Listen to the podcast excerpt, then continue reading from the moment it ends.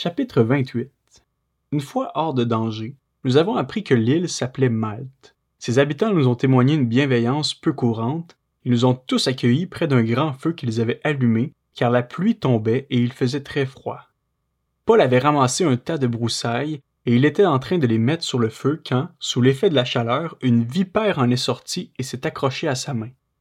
Lorsque les habitants de l'île ont vu l'animal suspendu à sa main, ils se sont dit les uns aux autres cet homme est certainement un meurtrier, puisque la justice n'a pas voulu le laisser vivre bien qu'il ait été sauvé de la mer. Mais Paul a secoué l'animal dans le feu et n'a ressenti aucun mal. Ces gens s'attendaient à le voir enfler ou tomber mort subitement. Après avoir longtemps attendu, voyant qu'il ne lui arrivait aucun mal, ils ont changé d'avis et ont déclaré que c'était un dieu. Il y avait dans les environs des terres qui appartenaient à un dénommé Publius, principale personnalité de l'île. Il nous a accueillis et nous a logés de manière très amicale pendant trois jours. Le père de Publius était alors retenu au lit par la fièvre et la dysenterie.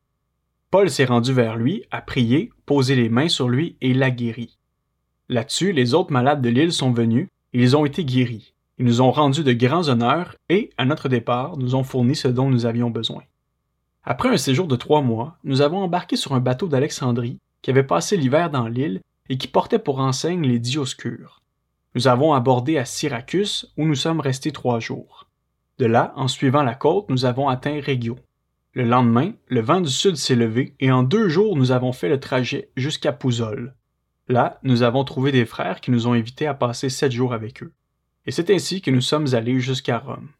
Les frères de Rome, qui avaient reçu de nos nouvelles, sont venus à notre rencontre jusqu'au forum d'Appius et aux trois tavernes. En les voyant, Paul a remercié Dieu et pris courage. À notre arrivée à Rome, l'officier a remis les prisonniers au chef de la garde, mais on a permis à Paul d'habiter dans un logement particulier avec le soldat qui le gardait. Au bout de trois jours, Paul a convoqué les chefs des Juifs. Quand ils ont été réunis, il leur a adressé ces paroles. Mes frères, bien que n'ayant rien fait contre notre peuple ni contre les coutumes de nos ancêtres, j'ai été mis en prison à Jérusalem et livré entre les mains des Romains.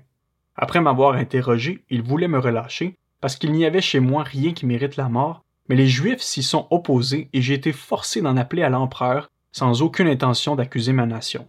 Voilà pourquoi j'ai demandé à vous voir et à vous parler. En effet, c'est à cause de l'espérance d'Israël que je porte cette chaîne. Ils lui ont répondu Nous n'avons reçu de Judée aucune lettre à ton sujet et aucun frère n'est venu rapporter ou dire du mal de toi. Cependant, nous voudrions t'entendre dire toi-même ce que tu penses, car nous savons que cette secte rencontre de l'opposition partout.